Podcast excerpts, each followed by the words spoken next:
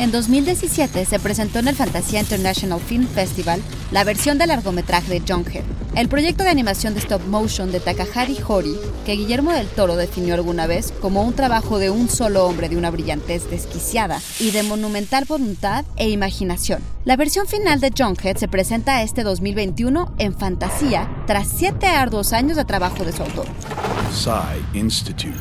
Masterpiece Your Life. El estreno como largometraje de Junkhead resultaría un inesperado éxito en el Fantasía de 2017. Considerada como una cinta existencialista, a un tiempo oscura, pero humorística y poseedora de la atmósfera clásica de la ciencia ficción, la épica del entonces debutante Hori se habría de convertir en un filme de culto debido, antes que nada, a su autor, encerrado en su estudio y dedicado por entero a la ejecución de su oficio.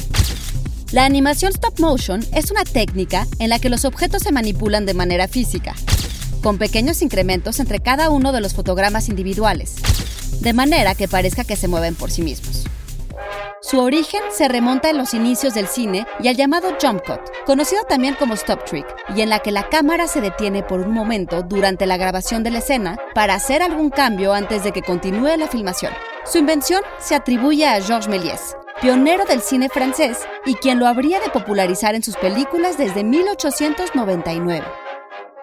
Han pasado más de 120 años desde entonces y más de 5 de la legendaria presentación en fantasía de Junkhead. La nueva versión es un poco más corta y habrá de tener al fin un lanzamiento en forma, pero como dicen por ahí, con amor y paciencia, nada es imposible.